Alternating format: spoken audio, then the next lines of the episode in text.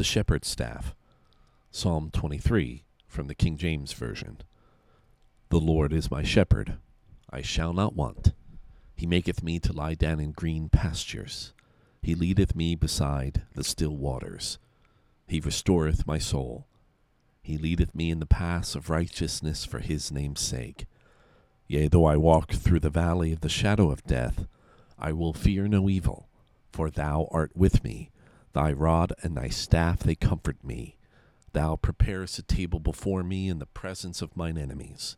Thou anointest my head with oil, my cup runneth over. Surely goodness and mercy shall follow me all the days of my life, and I will dwell in the house of the Lord forever. The staffs of Moses and his brother Aaron will be used most often in the book of Exodus in the signs of the plagues. So, since I'll be sharing more about these events later, I wanted to focus on Moses' staff as that of a shepherd. We know that he was a shepherd of sheep, but in Exodus, he is a shepherd of people now. Psalm 23 beautifully reminds us about the role of a shepherd and how the Lord takes care of us. Leaders throughout the Old Testament were referred to as shepherds of God's people as well. Moses and King David both had a history of being shepherds. So, this is a term and role that many would be familiar with. The shepherd's staff was a very functional tool. It helped as they walked, and it allowed for them to extend their reach to the sheep. It clearly identified their profession, much like how a doctor would be known as wearing a stethoscope around their necks today. But the staff also had a powerful symbolic meaning. It represented their authority and care over the sheep. As a leader, Moses uses this staff to care for the people in his role as a leader and guide them through the Exodus journey.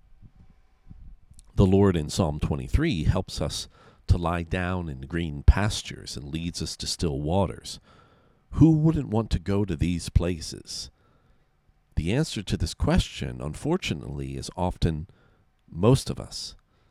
As people, we can be notoriously resistant even to the leading of God, let alone to some of our more human leaders or caregivers. Sometimes we fear being led, and we struggle to trust that we are being brought to still waters or green pastures. It was this way for Moses as the people resisted his authority and role as a shepherd. While he is praised, he's also going to struggle to care for the people often in the midst of their stubbornness. The miracle and power of the crossing of the Red Seas is easily forgotten once hunger and thirst sets in. The desire to go back to Egypt because of difficult circumstances of the unknown sounds like a better idea than being led to what they couldn't see.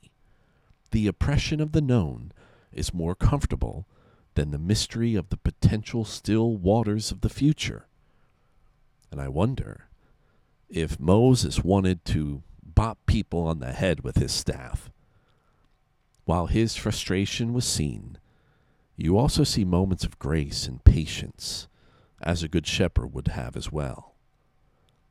You may not consider yourself a shepherd, but I know that there are people in your life that you are trying to take care of.